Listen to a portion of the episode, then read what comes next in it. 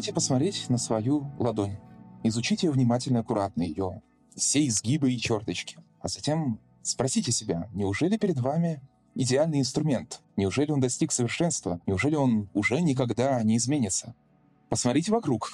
Увидите цвета, услышьте звуки, почувствуйте запахи. Неужели вы видите чувствуете, слышите все, что возможно? Неужели вы находитесь на вершине своих ощущений? Неужели вы уверены, что спустя сотни лет ваш потомок будет слышать и видеть точно то же? Подумайте о своих близких, о друзьях, о врагах. Почувствуйте любовь, почувствуйте, может быть, ненависть, радость, грусть, уверенность и страх, все эти эмоции, которые нас переполняют, которые делают нас, вас, человеком. Неужели вы считаете, что все эти чувства в их текущей форме вам помогают делать вас лучше. Неужели вы думаете, что нет чувств за их пределами? Тем, кто считает себя концом творения, трансгуманист, бы ответил, «Как же вы наивны!» Он сказал бы, что все мы, люди, лишь маленькая ступенька на длинной лестнице, точка на линии на плоскости, тянущаяся вперед и вверх. Сегодня мы говорим о трансгуманизме. И сегодня мы говорим о трансгуманистской фантастике. И в этом разговоре мне помогают совершенно замечательные люди, которых я очень рад сегодня здесь слышать. Это литературный критик, редактор и автор, человек, почти не нуждающийся в представлении, Василий Владимирский. Здравствуйте. А также еще один литературный критик, еще один человек, почти не нуждающийся в представлении. Сегодня мне вдвойне неловко представлять своих гостей, Сергей Шикарев. Добрый день.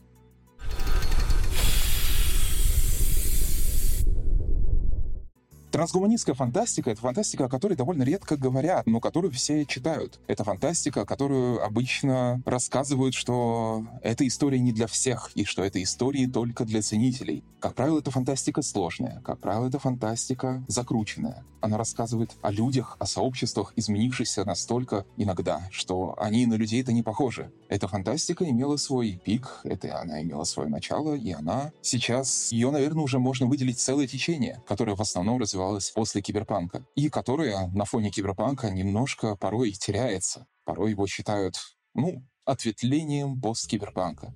Возможно, это так и есть. Возможно, это далеко не так в течение этого подкаста. Возможно, мы и вы об этом узнаете чуть больше. Но когда же начался трансгуманизм? У него очень много начал у эволюции человека. Как известно, она не заканчивалась с самого зарождения нашего вида. Возможно, кто-то может сказать, что человек меняется постоянно и непрерывно с появлением письменности, с адаптированием к новым условиям, с появлением себя в новых биомах, с изменением и цвета кожи, и генома, и появление новых групп крови. Возможно, все это тоже части единого человеческого течения. Возможно, сама претензия трансгуманизма о том, что мы наивны, мы забыли о том, что человек — постоянно меняющееся существо, они бессмысленны, потому что мы меняемся постоянно. И тем не менее, у трансгуманизма есть свое начало, и начало это лежит примерно в 50, ну, с возникновением своего термина в 50-х годах 20 века. И этот термин придумал биолог-эволюционист Джулиан Хаксли. Он ориентировался тогда на прогресс в генетике в 50-х годах, на работы евгенические в том числе, и говорил во многом об отказе человечества от религии и о нахождении новой идеи, которая человечество поведет в будущее. И в качестве этой идеи он предложил термин, который совершенно случайно взял из головы, термин, который впервые, кажется, использовал Данте Алигьери — трансгуманизм. И затем этот термин пошел в жизнь, он пошел в фантастику, и затем он стал частью нашей современной жизни, неотъемлемой. Он часто используется людьми сверхбогатыми, людьми, считающими себя на острие науки. Он часто критикуется очень многими людьми, в том числе и локальными религиозными деятелями, о которых мы, возможно, сегодня поговорим тоже. Но больше всего он используется фантастикой, как версии будущего, как версии нас, такими, как мы будем в будущем. Я хотел бы начать этот подкаст с вопроса, господа. Верите ли вы в трансгуманизм? Считаете ли вы его чем-то близким вам? Считаете его чем-то реальным? Считаете ли вы... Что вообще для вас трансгуманизм? Это второй, наверное, вопрос. Потому что под этим термином очень многие понимают очень много. Для кого-то это просто стремление человека к бессмертию. Я очень удивился, но это популярный взгляд. Что для вас трансгуманизм? Сергей начнет, наверное. Интересный заход. Ну да, смотрите, здесь, говоря о трансгуманизме, я предложил бы посмотреть на ситуацию максимально широко, да, и понять, откуда вообще это стремление, эти идеи происходят. Конечно, человечеству всегда были свойственны некоторые идеи, свойственны желания к преодолению себя. К появлению чего-то большего, чем человек в том виде, в котором он есть сейчас, там был несколько столетий назад. Поэтому упоминал э, роман о том, что впервые о трансгуманизме там э, сказал он Данте Алигьери. Ну, на самом деле, это просто некоторая такая игра слов. Он использовал действительно подходящий там к этому глагол, который описывал некоторое экстатическое состояние, которое персонаж божественной комедии испытывал в божественном присутствии. То есть в данном случае речь шла не о каком-то технологическом, технократическом измерении техническому совершенстве человека с помощью техники, технологий, а о, скажем так, религиозном направлении э, возвышении человечества. Это очень древняя традиция. Мы можем вспомнить обожествление героев в Древней Греции, в Древнем Риме. Можем вспомнить о такой идее, как апофеоз, да, то есть обожествление человека, опять-таки. И больше того, ну, наверное, об этом мы скажем чуть позже будем говорить. Отчасти вот такие духовные попытки преодоления человека мы увидим и в фантастике тоже. Но традиционно с э, трансгуманизмом связывается идея усовершенствования человека с помощью различных технологий. И здесь нужно провести еще одно отличие между трансгуманизмом как некоторой идеологией и системой взглядов и фантастикой, в которой эти идеи присутствуют, э, упоминаются, являются сюжетообразующими. Потому что, безусловно, такие произведения, в которых речь идет о том, что человек с помощью технологий, техники различных приспособлений, гаджетов становится нечто большим, они возникли достаточно давно. Ну, и задолго, там даже до киберпанка, я бы, например, вспомнил голову профессора Доуэя. Да-да-да которая в версии рассказа появилась в 1925 году. И это, конечно, не случайно, потому что начало 20 века, оно характеризовалось таким очень футуристическими, скажем так, устремлениями. И в эти футуристические устремления уже сразу вместе с развитием человека появился такой объект для сравнения, как э, машина и множество там э, манифестов и футуристов. Э, манифест, например, э, Диги Вертова, известного кинооператора «Мы», который называется такое не случайное совпадение с названием романа «Замятина». Он прямо говорит, что вот посмотрите на человека, это хромающее, ковыляющее, не очень удачно такое биологическое существо, но, может быть, благодаря каким-то усилиям через несколько лет человек достигнет холодного машинного совершенства. То есть вот эти идеи такого технократического совершенствования человека мы можем датировать уже начало началом прошлого столетия уверенно. И, конечно, они появлялись и в фантастике там задолго до киберпанков. Различные произведения, посвященные этой теме, они уже были. А вот как идеология и система взглядов, трансгуманизм появился действительно уже позднее. Да, это и можно Хакли вспомнить, брата известного писателя, кстати. Ну и многих других мыслителей, то есть начиная там с 60-х годов прошлого века, наверное, можно говорить о том, что такая идеология оформилась. Она тоже имеет э, достаточно большое внутри себя количество подразделений. Там есть демократия демократический трансгуманизм, либеральный трансгуманизм, другие виды трансгуманизма. Вот, то есть идея благодатная, и она жива, и, конечно, мы видим, что она становится как, как бы все более и более популярным, а вот представления людей о трансгуманизме, они действительно, как сказал Роман, ну, такие весьма... Человечество смотрит на идею преодоления себя с некоторым подозрением, и нельзя сказать, что эти подозрения совсем лишены оснований. Ну, этого мы еще коснемся. Тут еще, наверное, можно упомянуть, и как не упомянуть их, потому что я уверен, какая-то часть зрителей непримерно об этом вспомнит, и наших русских космистов Корсакова, Федорова, Циолковского, которые тоже говорили очень много о рождении нового человечества, о эволюции, происходящей в нем, и которых очень многие тоже считают чуть ли не началом всего трансгуманизма, по крайней мере, на наших широтах. Это все было придумано в России от создателей. Неизвестно, насколько это верная идея, но это, конечно, симпатичная идея для наших этих мест обитания. Василий, а что для вас трансгуманизм? Для меня трансгуманизм — это, скорее всего, идеология, которая возникла, как Сергей правильно сказал, в 50-х, 60-х годах 20 века. Само по себе вот это вот стремление человечества меняться, тут дело не в стремлении, дело в том, что просто человечество меняется, оно никуда деваться не может. Когда, скажем, колонизаторы пришли, европейские колонизаторы, прежде всего французы и англичане пришли в Африку, они страдали от, э, извините, тяжелых желудочных болезней. В чем дело? Дело не только в том, что Африка и Азия — это рассадник разного рода болезней, в том числе желудочных, но и в том дело, что европейцы, французы, англичане, они были просто непривычны к муке грубого помола. Она не переваривалась, она давала очень тяжелые побочные эффекты. Люди болели, умирали, просто мучаясь желудком. Это, конечно, не изменение на генетическом уровне, это изменение такой вот с детства привычка просто выработанная к муке мелкого помола. Но это вполне себе физиологическое такое вот изменение целой части человечества, целого ну, населения материка европейского. Когда, значит, э, человечество перешло от, ну, допустим, от охоты и собирательства к животноводству, вымерла значительная часть людей, которая была не приспособлена к перевариванию, к э, обработке лактозы. У них вот тоже были проблемы большие с э, тем, как получить нужную энергию вот из этого количества э, лошадиного, прежде всего, э, лошадиного э, молока.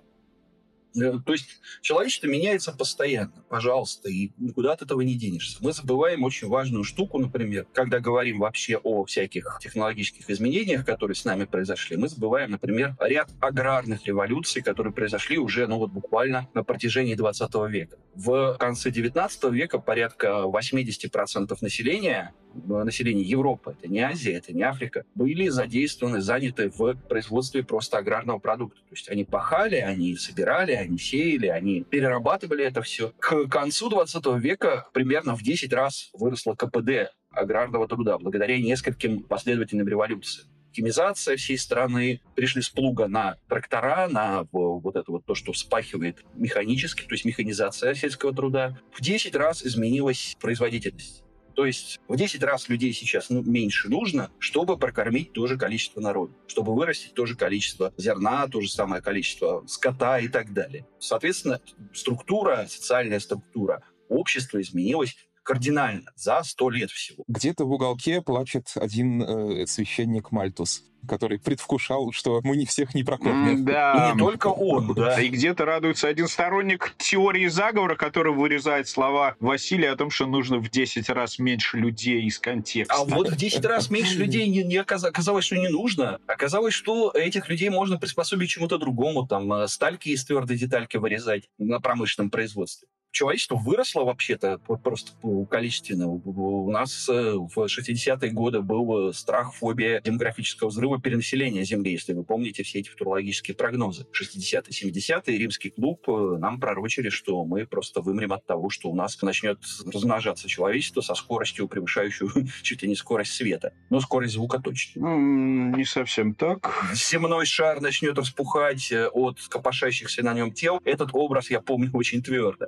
Соответственно, ну что, мы э, видим, как человечество меняется, независимо от его человечества желания. Если мы э, будем говорить о каких-то физиологических, э, биологических изменениях, ну вот я вспоминаю сейчас, как я лет семь назад э, проводил на конвенте Зеландкун как раз круглый стол среди фантастов о постчеловечестве, о трансгуманизме в том числе, и был задан вопрос, как будут меняться, как будет меняться человечество дальше, какие будут происходить изменения вот на таком физиологическом уровне. И писатель и биолог Кирилл Яськов сказал, ребята, а постчеловечество уже оно здесь. Э, этот трансгуманистический переход, он уже совершился. Когда он произошел? Произошел он, когда началась массовая вакцинация, собственно говоря, в Европе и затем в Азии. Началась массовая вакцинация от э, самых распространенных, тяжелых и а, быстро текущих болезней. И, в общем-то, сегодняшний человек, он совсем другой, чисто уже физиологически. Это тоже технология про такие технологии, как огонь, как одежда, как, ну, в конце концов, письменность, письменность да, та самая письменность. Mm. Мы говорить не будем, да, в, в те же самые в 5-8 раз выросло количество грамотных людей за 100 лет. Сейчас почти э, стопроцентная грамотность, по крайней мере, в Европе, ну и, наверное, в Соединенных Штатах Америки. Это тоже когнитивная технология, вполне себе подходит под определение трансгуманизма. То есть трансгуманистический переход, он происходит постоянно. Вопрос только в том, с какой скоростью он течет и насколько это концентрировано все. Концентрировано в одно мгновение, в, один, там, в одно десятилетие. Вот э, если бы все это, то, о чем я говорю, произошло за 10 лет, можно было бы там писать об этом фантастический роман. Ну, происходит происходило на протяжении нескольких тысяч лет. А идеологию, да, идеологию придумали уже в 60-е годы. Но идеология идеологии, а практика практика. Ну, слушай, трансгуманизм — это тоже термин, который возник и начал развиваться в определенное время. И в это время он поделил все на до и после. И все до, естественно, не очень правильно считая естественным, простите за тавтологию, а все, что после, не совсем естественным, потому что это слишком быстро, слишком сразу. Это все у нас глобальное ачельранда, как у Стросса. И он возник как объяснение этого всего слишком быстро, как э, для меня, по крайней мере, как возможность его принять, как возможность к нему прислушаться и возможность его не пугаться до полной, простите, усрачки, потому что чего мы боимся больше всего? Мы боимся неизвестности, а технология 20 века все ускоряющаяся, все быстрее и быстрее тянущая нас наверх, упирающихся за руку ведущих, ведущая, она предлагает нам все больше и больше неизвестного, все больше предположений жутких, все больше э, уютных дорожек обратно к лудизму. Да-да-да, тофлеровский футуршок, да. Да. Страх будущего. А, э, как ответ на этот страх, как попытка его систематизировать и как предложить идею того, что, ребята, все будет впереди хорошо, вот как согласно этому Хаксли, новая идея взамен религии, потому что мы всегда боялись неизвестного, и нам всегда нужно было какое-то объяснение тому, что это неизвестное из себя представляет. И все наши попытки, все наши верования, это, возможно, попытки сказать этому неизвестному, все-таки мы верим, все будет хорошо. И трансгуманизм, возможно, просто очередная из этих попыток. Новая религия, да, вполне возможно. Абсолютно невозможно. Ну, это, Абсолютно. это еще мы обсудим. А, дело в том, что трансгуманизм совершенно отрицает религию. Это одна из базовых, скрытно зашитых в эту идеологию установок. Потому что трансгуманизм — это некоторая радикальная, современная связанная с техникой выражения идей э, модерна и просвещения. И сциентизма. Которые, как мы помним, как раз религию отрицали. Да, то, там, и попытались, цитирую Вольтера, раздавить гадину. Каждая новая мировая религия отрицает все остальные религии. Поэтому нет, нет, нет, нет. Трансгуманизм — это абсолютно сциентистская штука, которая в любом изводе никакого религиозного измерения не имеет. Если оно появится, это будет уже не трансгуманизм, по крайней мере, как мы понимаем его сегодня, а что-то совершенно, совершенно другое.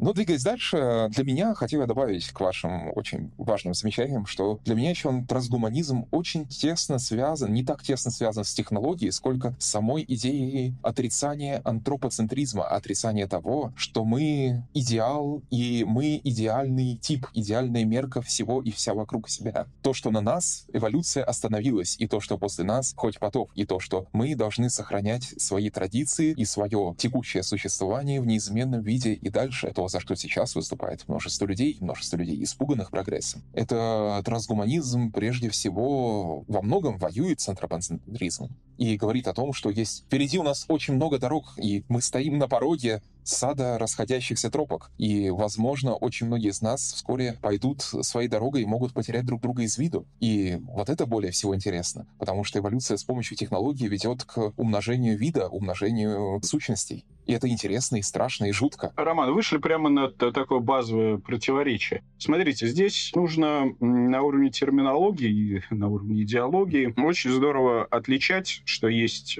пост человечества и постгуманизм, а есть э, трансгуманизм. Это совсем не совпадающие истории. Да, я согласен. Потому что как раз в основе трансгуманизма мы имеем в виду, и в центр трансгуманизма мы ставим именно человека, как особь. И те его качества, которые человеку нам присущи. Трансгуманизм предполагает усилить усовершенствовать, добиться продолжительности жизни в каком-то предельном идеале бессмертия, сделать человека быстрее, умнее, там, сообразительнее и так далее. Но при этом в этой картине мира, которую нам предлагает трансгуманизм, в центре мироздания как раз находится человек. Он по-прежнему остается мерой всех вещей, просто эта мера становится, ну, приобретает э, такие количественно лучшие измерения. А вот пост человечества как раз предполагает то, о чем, Роман, вы сказали, что, смотрите, человек больше не царь зверей, не мера всех вещей, не венец творения, а он один из э, многих биологических видов, населяющих планету. И вот этот статус центра человек в идеологии постчеловечества как раз уступает другим, ну, давайте назовем их там, другим агентам, да, интеллектуальным. Какие-нибудь разумные грибочки, роевые создания, искусственный интеллект и так далее. Человек становится одним из множеств. Вот это картина постчеловеческого будущего. А картина трансгуманизма как раз предполагает, что нет-нет-нет, смотрите, в центре находится человек, просто это человек серьезно, радикально усовершенствованный. Поэтому здесь эти две системы идеологии, две системы взглядов как раз между собой очень здорово конкурируют. Они и конкурируют, но при этом они и встречаются, и тесно связаны. Это отдельная вещь про трансгуманизм и постчеловечество. Ведь э, дело же в том, что... А что, если все эти грибочки, все эти разумные облачка данных, и все эти формы и виды, среди которых есть и традиционный человек разумный, все они когда-то были людьми? И все они имеют полное право считаться человеком. Просто это его разные эволюционные виды. Есть множество историй, которые исследуют именно этот момент. В том, что, возможно, скоро инопланетянами мы будем друг для друга. И это и трансгуманизм, и постчеловечество вместе. Я говорил больше вот об этих историях. И то, что идеи трансгуманизма в современной фантастике очень часто с этим связаны. С тем, что мы будем, мы будем люди не с какими-то инопланетянами, не с какими-то грибами, которых мы встретим, а мы сами станем очень разными почти невозможно э, сопоставимыми с друг с другом почти несопоставимыми друг с другом. Да, да, конечно. То, то, что вы описываете, это, например, мир будущего по Питеру Уотсу. Ну, ложная слепота, их апраксия, это там третья часть, когда должна появиться. Ну, я бы сказал, что это мир будущего по Олафу Степлдену в том числе. У него тоже, в общем-то, да, идет эволюция параллельная нескольких, так сказать, постчеловеческих видов а это вообще 20-30-е годы 20 века. Да, но я бы добавил, что давайте отличать как бы эволюцию биологическую, которая, в общем-то, не является целенаправленной, и те проекты усовершенствования человека, которые предлагает нам трансгуманизм, потому что это проекты, имеющие цель, это проекты, в отличие от биологической природной эволюции, целенаправленные, и это проекты, которые предполагают эволюцию человека не в природной среде, о чем очень здорово упомянул. Огонь, земледелие и другие примеры рассказал Василий, но это проекты эволюции в технократичной техногенной среде. Ну, я в том числе относил бы к трансгуманизму изменения в том числе просто в чуждой для человека среде, адаптации его к условиям, адаптации его к новым планетам, к новым биомам, к любой возможной новой атмосфере, к его, возможно, с, помощью технологий, но далеко не всегда с помощью них просто принятию себя как чего-то нового, принятию себя как чего-то совершенно отличного. Для меня такой же трансгуманистской истории, прото-трансгуманистской, если хотите, будет «Были они смуглые и золотоглазые» Рэя Брэдбери.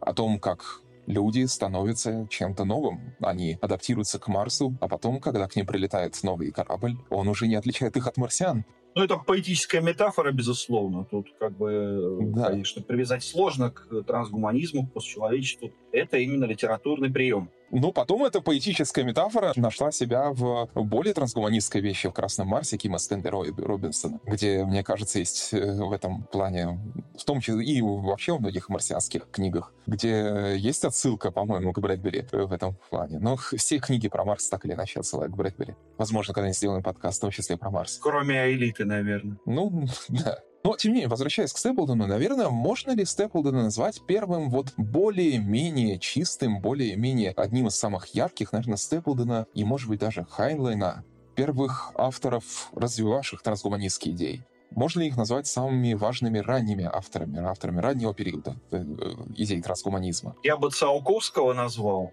потому что Циолковский, в общем-то, тоже писал. Да, я бы тоже назвал Циолковского. Да, Циолковский тоже у нас писал о эволюции в искусственной среде и в том числе художественных произведений. И о человечестве как шарах лучистой энергии, да. Какие идеи для вас кажутся самыми важными вот для из Циолковского и Степлдена? На какие идеи они наткнулись, ну, наверное, первыми, хотел бы спросить. Ну, у Степлдена, вот, безусловно, то, о чем мы говорили, это параллельная эволюция нескольких видов, да, техногенная, да, в техногенной среде при помощи каких-то технологических инструментов. У э, Циолковского, ну, это, вероятно, прежде всего извините, истребление неподходящих особей. То есть вот такое искусственное выведение людей, которые могут двигаться по этому самому направлению, которое Циолковский задал для человечества в целом. И истребление тех, кто не вписывается в рамки.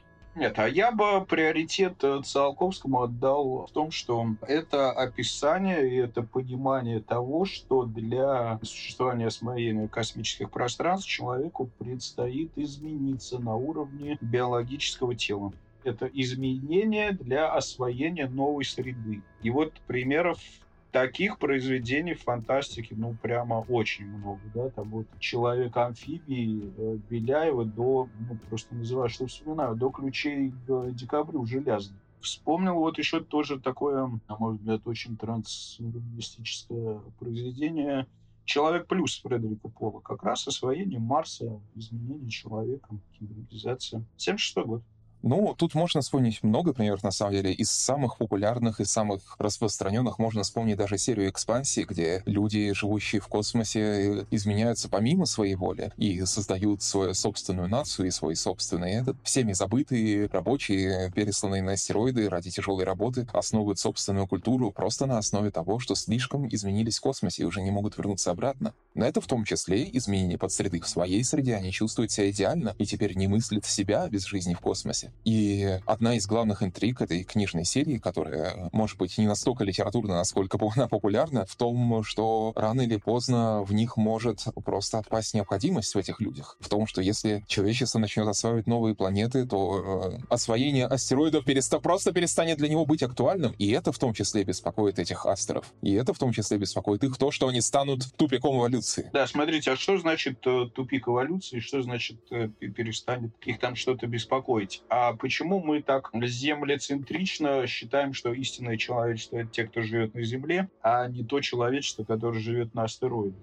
Смотрите, с течением времени вот эта вот шкала оценок тоже может измениться. Не будем отнимать у астеров право называться истинным человечеством. Тут дело немножко в другом. Дело в том, что просто новые технологии появляются, и люди, измененные при помощи старых технологий, они уже не нужны, не востребованы. Онкотехнологии — это, да. в общем, да, один из э, движущих конфликтов всей постчеловеческой и трансгуманистической этой самой замечательной фантастики. Вот то, о чем мы говорили немножко раньше, вот то, что мы вспоминали от Циолковского, прежде всего Циолковского у Степлдена по-другому все-таки немножко. Циолковский все-таки очень четко попал в струю, в мейнстрим э, плановой системы. То есть мы запланировали, мы так и сделали. То, что параллельно могут развиваться разные технологии, то, что не те технологии, на которые делали ставку, окажутся наиболее эффективными, это Циолковский не предвидел и, э, в общем, не учитывал в своих исследованиях. А в реальности именно так оно и получается.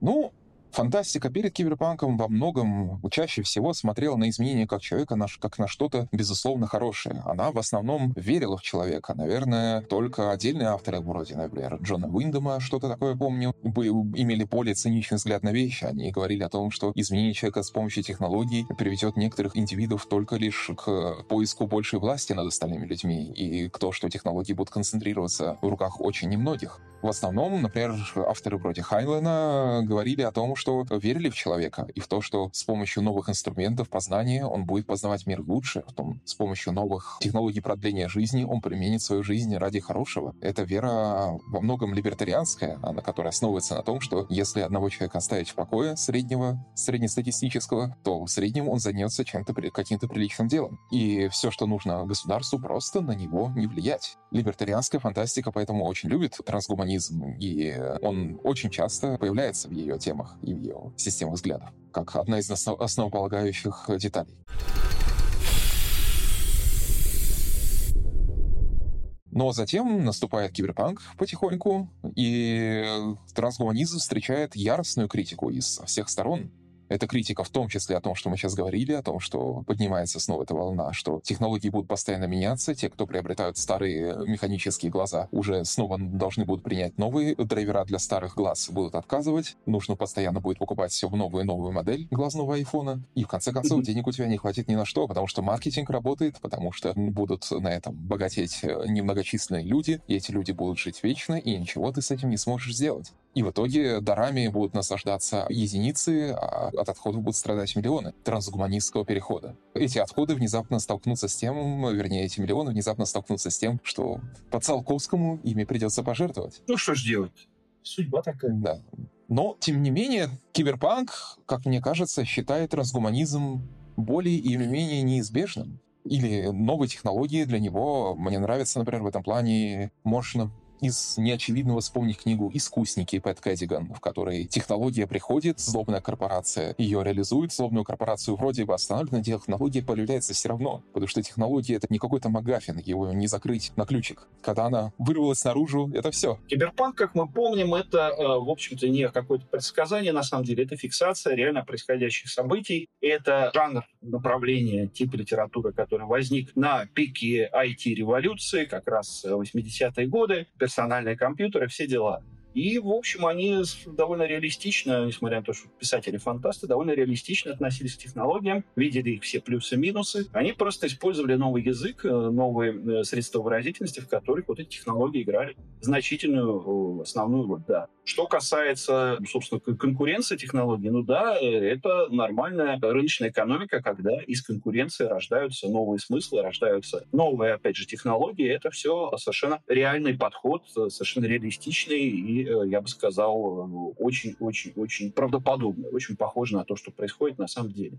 Мне кажется, киберпанк все-таки неосознанно немного, не, а, особенно если посмотреть на то, что это до сих пор один из самых популярных жанров, что визуально, что идеологически среди огромной массы людей. Он умер в 87 году. Да, но он умер, но в людях он прорастает. А дело его живет. Лучше да, бы да, было да. наоборот. Лучше бы было наоборот. Лучше бы было наоборот. Но он сыграл на руку многим не лудитам, он, он сыграл на руку многим технофобам. Смыслы идеи из него, страхи, которые в нем были подчеркнуты, которые не всегда были основной частью его сюжета, сюжетов очень многих спорщиков разозлили, очень многих спорщиков с трансгуманизмом, которые часто указывают на идеи из этих книг, из этих идей киберпанковых книг, и говорят, ребята, вот все плохое, что там описано, оно непременно сбудется. Оно непременно так и будет. Все хорошее, что там описано, естественно, нет. Нет, ну это, на мой взгляд, обычный спор техно-оптимистов и техно-пессимистов. Просто сама эпоха и обстоятельства времени иногда подыгрывают одним, как был, например, в «Золотом веке» англо-американской фантастики, такой расцвет какого-то социального оптимизма, да, а иногда подыгрывает другим и говорит, смотрите, ну вот э, как-то все плохо, технологии зло, технологии от Хиросима, Нагасаки, крушение Титаника и другие страшилки. Но это постоянный диалог, который ведется в истории человечества, в том числе и литературными такими фантастическими средствами. Как технореалист я я могу вспомнить такой замечательный, известный, широко известный мем. Детство в деревне прекрасное. Дед заколол свинью на твоих глазах, мама утопила котят, батя свернул шею гусю, бабуля пырнула курицу на ужин, а потом компьютерные игры научили тебя насилию. То есть, ну, в общем, э, просто надо понимать весь контекст, надо понимать, чему на смену приходят эти технологии. Там тоже все довольно сложно и не очень, скажем так, гуманно было. Ну и, естественно, сами технологии по себе гуманистичнее не сделаны. Ну да, и больше того мы видим, да, что технологии, в общем-то, как, как бы они не нейтральные, остановить технологический прогресс невозможно, и действительно это там... Э, мы, конечно, пытаемся, но... Как, как говорится, пытаемся, да. А, радио есть, а счастья нет, да? То, то есть вот этот разрыв, который произошел между утопическими представлениями о том, что технологии всех сделают счастливыми, и реальностью, ну, на мой взгляд, он тоже в начале 20 века произошел как бы впервые, да, там продолжались такие разрывы. Первая мировая, крушение Титаника символическое такое совершенно, да, низвержение технологий. Понятно, почему киберпанки были грустными, да, экономическая депрессия в Америке, японская экспансия, тут еще эти компьютеры такие не очень полезны, бесполезны, опасны.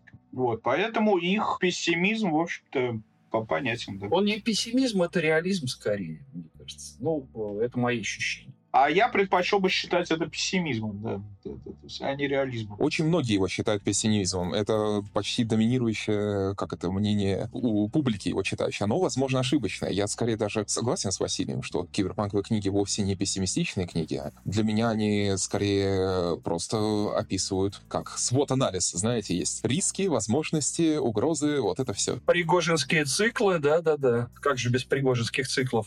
Обязательно надо упомянуть. А, ты имеешь в виду Кондратьевский, да. может быть? Кондратьевский. Кондратьевский? Да, пожалуйста, без громких фамилий сегодня. Да, да, да. Можно и оставить. Но мы, конечно, имеем в виду известного физика-теоретика Илью Пригожина, а не того, о чем все подумали. А не мужа Валерии. Да, или мужа Валерия, да, да. Но да, это хорошо, что мы сейчас сказали о том, как времена меняются, о том, как детство в деревне проходит постепенно, э, потому что киберпанк, он неожиданно привел к трансгуманизму. Грустить, видимо, как известно, бесконечно невозможно. Нельзя э, быть э, вечно технореализмом, мы живем циклами. И 90-е, наверное, считаются 90-е, начало нулевых, самым истинным рассветом трансгуманизма. Появляются и школы трансгуманизма, трансгумани... о трансгуманизме начинают говорить новые, модные, всяческие техно-бизнесмены, новые миллионеры. С расцветом интернета их появляется масса. Они говорят там о взломе собственного сознания, о взломе собственного тела. И до сих пор они живцы и растут и спонсируют различные идеи и исследования. Начинаются исследования проблем старения, открываются институты бессмертия и прочие разные вещи. Вокруг появляются огромные мириады шарлатанов. Эти шарлатаны в том числе появляются и на наших широтах, насколько я помню, в нулевых, начале нулевых был их тотальный рассвет. Было дело, да. Трансгуманизм как идея притягивает всех и всех. И посткиберпанк как жанр становится в огромной мере трансгуманистическим. Появляется много идеалистов, которые пишут о мирах будущего и о том, что самое интересное, как они будут управляться, как они будут жить, как мы будем жить, если мы откажемся от того, что человек — это что-то единственное, что-то, это какая-то форма и какое-то тело и какой-то разум, и что это тысячи разных возможностей разума. Некоторые из них почти инопланетные, некоторые скрещенные с компьютерами, некоторые э, скрестившие себя с э, какой-нибудь инопланетной пылью или с чем-то еще. И среди них есть тысячи градаций этих компьютеров и вариантов. Их множество. Для меня одним из первых из них был гуманитарный автор. Для меня одним из первых описателей таких утопий, где человечество или то, что похоже на человечество, живет в очень-очень далеком будущем и себя может им менять как угодно и встречает проблемы, которые для него, которые почти никак не пересекаются с нашими современными, и тем не менее так на них похожи. Для меня это Кен Бэнкс с его серией «Культуры» один из моих любимых писателей, чем я не стесняюсь признаваться. Культура начал писать, по-моему, в 80-х, если я не ошибаюсь, но ее рассвет, ее публикации привели на 90-е. Ну, если мы посмотрим, вспомним этот цикл «Культура», то мы обратим внимание, можем обратить внимание, что вообще цикл охватывает несколько тысяч, может быть, даже десятков тысяч лет жизни этой самой культуры, да, этой сверхцивилизации, либертарианской вполне себе, да, анархо-синдикалистской, даже не синдикалистской, просто анархистской, анархо-социалистической, то мы обнаружим, что, в общем-то, за эти несколько тысяч лет или несколько десятков тысяч лет э, внутренне они мало меняются. Если мы возьмем романы, посвященные самым ранним эпохам, самым ранним периодам жизни культуры, и романы, посвященные поздним, то ну, люди там, вот эти герои, персонажи, они не люди, они все представители культуры, планетной цивилизации скорее. Точнее, рядом они гуманоиды. Да, гуманоиды. Гуманоиды, да, антро, антропо, морфные, антропо, человекоподобные, они мало меняются, то есть она на самом деле, я когда это все целиком прочитал, да, по одному роману можно, в общем, составить одно мнение, когда читаешь это целиком или почти целиком, замечаешь, что, в общем-то, эта цивилизация, сверхцивилизация живет в состоянии застоя, то есть она не приходит к какому-то переходу как раз, она всячески этого избегает. Но это же история о том, как и вот «Золотой век» Джона Райта, который, я надеюсь, мы сегодня обсудим. Книга, по-моему, прошедшая совершенно незаслуженно. Внимание читателей. Это истории о месте, цивилизации. Ну да, там много гуманоидов, и это допущение есть, но оно почти не имеет значения на сюжет и для читателя постоянно вот поддерживается этакое ощущение, что все вот эти, все эти люди в культуре — это, ну, люди. Но есть, и оно важно для сюжета, но многие читатели его просто не воспринимают. Но это история о том, где переход уже случился, и это уже вопрос о том, как мы будем жить после. Как, окей, ребята, вы достигли всего. Да нет, он не случился. Они борются как раз против того, чтобы произошла сингулярность. Там есть цивилизации, которые прошли эту сингулярность, замкнулись в себе, ушли в какое-то параллельное измерение. А вот культура, она как раз балансирует на протяжении тысячелетий. Сверхцивилизация культура, которая объединила жителей десятков тысяч планет, она балансирует э, на грани вот этой самой сингулярности, всячески ее отодвигает эту грань. И, э, соответственно, она живет в основном тем, что впитывает другие планеты, менее развитые миры, присоединяют, в конце концов, к этой самой культуре. То есть это такое э, половинчатое очень решение, на мой взгляд. Оно, конечно, приятное, симпатичное, но так же, как, извините, полуденный цикл братьев Стругацких описывает человечество, этот цикл на полпути к сверхчеловеку, к Гену, к технологической сингулярности, к чему-то такому могущественному и непостижимому. Для меня это еще попытка найти ответ на вопрос. Знаете, есть такой мем популярный, где мужик указывает на часы и говорит «It's time to stop». Пора, ребята, остановиться. То есть где остановиться в этой эволюции, где, возможно, стоит, возможно, это нормально, просто взять, в какой-то момент присесть на камень и, ну, найти свое уютное место, найти свое место под солнцем. Присесть очень реально, да. Где-то на этой эволюционной лестнице. При этом спокойно видя, спокойно принимая то, что есть пути дальше, есть лестница впереди, есть возвышение, и это возвышение потенциально бесконечно. Может быть, за сингулярностью есть еще одна сингулярность. Кажется, там все цивилизации уходят э, рано или поздно за... И только немногие принимают решение вот оставаться и помогать. И культура, большую часть книг движется к этому пути, и только в конце начинает тормозить и призадумываться, особенно когда встречает проблемы с собственным этим, посмертием, собственной этой виртуальной реальностью, где живут э, умершие сознания. Она начинает задумываться на тему, и только последняя книга, к сожалению, у нас не переведенная. Я мечтаю о том, чтобы ее когда-нибудь перевели, гидрогенную сонату. Вплотную касается темы сингулярности и того, почему культура туда решает не переходить, и рассказывает об этом финальном решении. Потому что да, об этом говорит трансгуманизм. По-моему, переведена у нас. Уже она. переведена. Я буду очень рад, если она переведена. И прежде всего я буду рад за читателей, потому что цикл культуры очень долгое время был не закончен. И вот это вот, несмотря на то, что Иэн Бэнкс умер очень рано, гидрогенную сонату я считаю достойный финал цикла. Несмотря на то, что он мог написать еще столько там. У него было огромное количество идей. Учитывая, что он умер, так сказать, не доведя до конца, ну, в принципе, свою всю эту э, линейку культурную, то она вообще осталась, этот цикл, не закончен всегда. Но мне кажется, гидрогенная соната достойным финалом его. Потому что она говорит, наверное, о самой крайней точке. Это ведь Герой цикла культуры — это не человек какой-то, не какие-то там герои, которые там иногда подмигивают друг другу из разных романов, там есть пара пересекающихся. А сама цивилизация, и это история о том, как эта цивилизация живет, и как эта цивилизация приходит к своей старости, приходит к своему и принимает свое решение, собственно, очень гуманитарное. Так что же, переведена, мы нашли. Сташевский перевел. Хорошо. Хулиган Сташевский. Да. После этого подкаста берусь тут же читать на русскую версию, потому что английскую читал давно, или правда? Она доступна в сам издате аж с 13 года. Я думаю, она доступна на всяких сайтах примерно с того же времени. А, ну сам издат... это Не факт, что, кстати, с 13 потому что этим сам издатом они на фатлабе ставят любые года, которые в голову придут. Не только на Фантлабе, но и, собственно, в самом сам издате. Ну ладно, это отдельная тема. Я уверен, что не с 13 потому что несколько лет назад ее искал и, к сожалению, не находил нигде. Мне кажется, это какой-то этот... Ну, да, это small прессы вносят разлад в библиографические души, да, к сожалению. Но это так существенно отвлеклись от темы. Короче, в 90-е нас э, переполняет авторов оптимизм, мне кажется. Переполняет очень многих фантазий о том, каким будет идеальное человечество, каким оно будет э, замечательным, и уж как оно преодолеет все эти возможности. Возможно, люди просто устали от ощущения депрессии киберпанка, я не знаю. Возможно, главным мечтателем лично мне кажется, потому что иногда он забывает о том, что книге нужен хороший сюжет и начинает слишком сильно мечтать. Угадайте, о каком я авторе. Может кто-нибудь угадать? Я бы предположил, что это Чарльз Стросс. И- Ну нет, Стросс хорошо пишет. И это Ким Стэнли Робинс. А что, Ким Стэнли Робинсон плохо пишет? Нет, он пишет хорошо, но он... Ну, вот возьмем цикл «Красный Марс», как раз о котором мы уже говорили. Он душнило. Но не душнило, а просто педант. Душнило, одним словом. Точен в детали.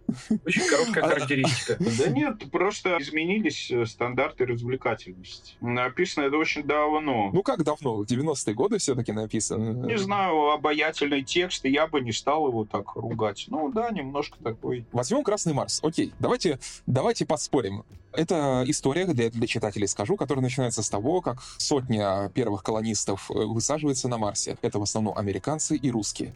Там они примерно 50 на 50 с мелкими вкраплениями. Там пара японцев, пара французов, вот этих всех. Вот этих всех мне понравилось, да. Это по-нашему. Да, да, да, да. Нет ли в этом... Нет ли в этом... Колониализма. а, Да, ничего в этом нет. Все нормально. По Неоколониализма. крайней мере, э, я вам говорю, все вопросы Киму Стэнли Робинсу, потому что изначально это так воспринимается. Потом он, ну, конечно же, над этим посмеивается сам. Но, тем не менее, да, они прилетают туда и начинают колонизацию Марса. Начинают ее нудно, тяжело, с кучей сложностей, с э, замесом цемента, с расплавлением льда, с построением хабитатов. И это роман первую часть, первой своей книги производственной, по большей части, мне кажется. Они спорят много о том, как они будут все строить, выстраивать, но Первая часть — это производственный роман, но это и развлекательный роман тоже. Он, в общем, книга остросюжетная, она кончается почти апокалиптическими сценами. Она кончается размолвками и кончается, как это... Борьба за лидерство, да. Да, борьбой за лидерство и сдвигами на этом Марсе почти тектоническими во всех смыслах. Но следующие две части потихоньку переходят к описанию общества, которое начинает строиться на Марсе, начинают прибывать новые колонисты, начинают прибывать там швейцарцы и арабы, начинают прибывать люди всех наций, всех видов и всех расцветок. А третья часть о том, что все их дети и все их внуки начинают строить свое общество на Марсе. Они начинают расти с неизбежными генетическими изменениями, они начинают быть легче, они начинают быть легче, как с полыми, более полыми костями, они начинают э, менять себя под атмосферу, они начинают жить дольше, начинают технологии в них врезаться, и в том числе человечество начинает делать свою версию трансгуманистского перехода. И в этом плане Ким Стэнли Робинсон оптимист, он на каждый вопрос находит ответ. Он говорит о том, что да, у человечества будут проблемы, да, с Землей э, совершится куча всего плохого, да, огромное количество людей, возможно, в процессе умрет, но не такое уж и огромное. Я считаю «Красный Марс», э, трилогию Марса, марсианскую э, Стэнли Робинсона, очень трансгуманистской и очень оптимистичной историей. Она об изменении человека прежде всего и изменении общества человеческого под влиянием новой среды, и его стремление к лучшему и построению утопии, я считаю. Эти книги э, книгами утопическими во многом. Но есть проблема, да, что в третьей книге Стэнли Робинсон увлекается тем, что очень сильно рас... и долго и радостно рассказывает о том, как будет устроено это общество, и забывает, что книги, в общем-то, хорошо бы, наверное, и сюжет тоже давать. Сюжет там есть, но больше там рассуждения о самом обществе. Несмотря на то, что это замечательный автор, который очень хорошо и профессионально пишет, это один из литературных фантастов. Ну, собственно говоря, история возникновения нового общества в колонии – это классическая вообще тема, но она, не, по-моему, не имеет отношения к трансгуманизму. Кима Стэнли Робинсона, безусловно, привязана, но это привязано, например, в лунной трилогии Йена Макдональда тоже к каким-то изменениям физиологическим. Это даже привязано, если мы вспомним э, нашего любимого Роберта Хайлайна «Луна жесткости», это также роман называется «Луна жестокая хозяйка». Или опять экспансию тоже. Или да. экспансию ту же самую. То есть это на самом деле немножко другая тема. Это тема, наверное, для других подкастов, даже для ряда подкастов. И тут э, все-таки надо немножко разделить. Я же о чем говорю? О том, что все эти темы подводят к тому, что человечество начинает разделяться. Человечество начинает разделяться на одних и других. Кто-то выбирает изменяться, просто потому что, или не выбирает, просто потому что оказался в этих условиях, а кто-то смотрит на тех, кто выбрал это изменение, технологическим ли оно было или не технологическим, и начинает и либо ему завидовать, либо его ненавидеть, либо его презирать, либо его просто не понимать и считать этих людей чем-то меньше, чем-то хуже, и пугаться всего нового. Мне кажется, эта вещь также относится к трансгуманизму и к тем проблемам, которые стоят перед этой философией. Ну, человечество начинает разделяться в фантастике очень давно. Давайте вспомним «Машину времени» Уэллса. Остров доктора вот. Моро. Ну, можем ли мы ее записать тогда? Да, остров. Я да. бы сказал, что ну... человечество начинает разделяться не в фантастике, а просто начинает разделяться и делиться вот э, с начала времен, за что убил Каин Авеля. Помните, да?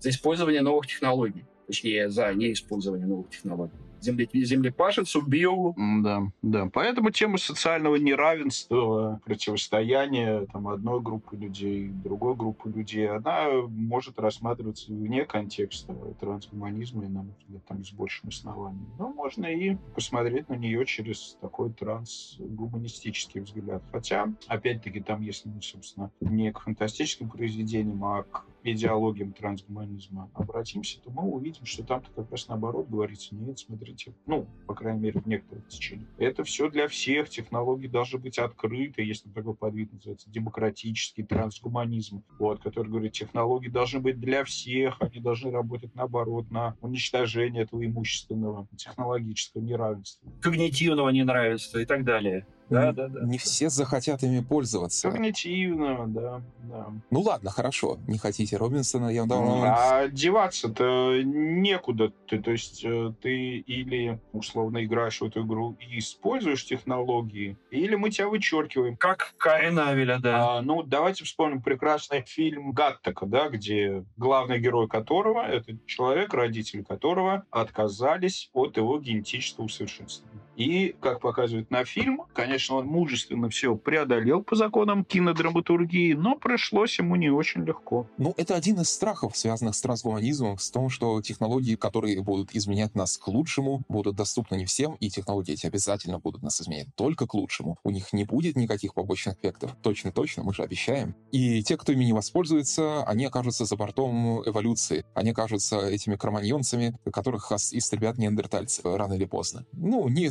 а дружелюбно выживут, построив им уютный дом престарелых. Да. Ну, примерно такая же система страхов э, связана с автоматизацией, роботизацией и так далее.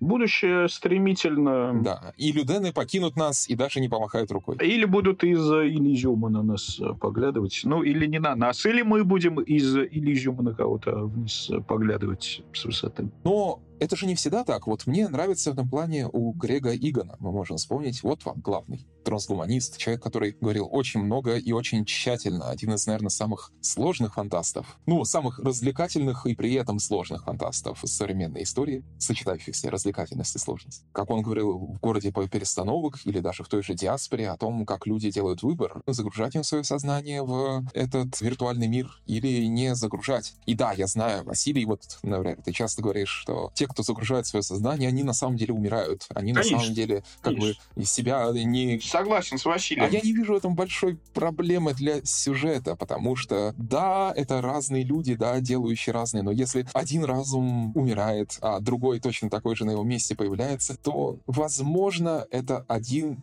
и тот же разум, потому что новый разум обладает памятью старого. Проблема возникает тогда, когда они расслаиваются, когда их становится несколько, они живут альтернативными жизнями. Это другая история. Mm, да нет, э, скорее всего, эта проблема не будет решена, является абсолютно даже не фантастической, а умозрительной идеей, потому что сознание четко связано с мозгом, а мозг является частью человеческого да, организма. Телесность есть такое. Да, да. Ну, body-mind, то есть впечатанность мозга и, соответственно, сознания, да, ну, сознание даже, в тело. Поэтому многие наши там мысли, решения и так далее, они продиктованы именно, исходят не от мозга, а от тела. Вот и как эту систему перенести на какие-то там кремнии импланты просто невозможно. Это в любом случае, даже если такие технологии появятся, это в любом случае будет другое сознание. Диаспора Грега Игона, для читателей я скажу, начинается с 50, кажется, страничного описания моего любимого, один из любимых моментов моей книжной истории, в том смысле, насколько он сложный и при этом интересный, в том смысле, какое он ощущение произвел. Долгого описания того, очень научного, очень точного, о том, как рождается ребенок в виртуальной реальности у двух родителей, переместивших свои сознания в виртуальной реальности, как они сравнивают свои пакеты данных и как они свои данные смешивают со случайностью и как они производят, воспроизводят в виртуальной реальности рождение этого ребенка, который затем становится главным героем этого всего цикла.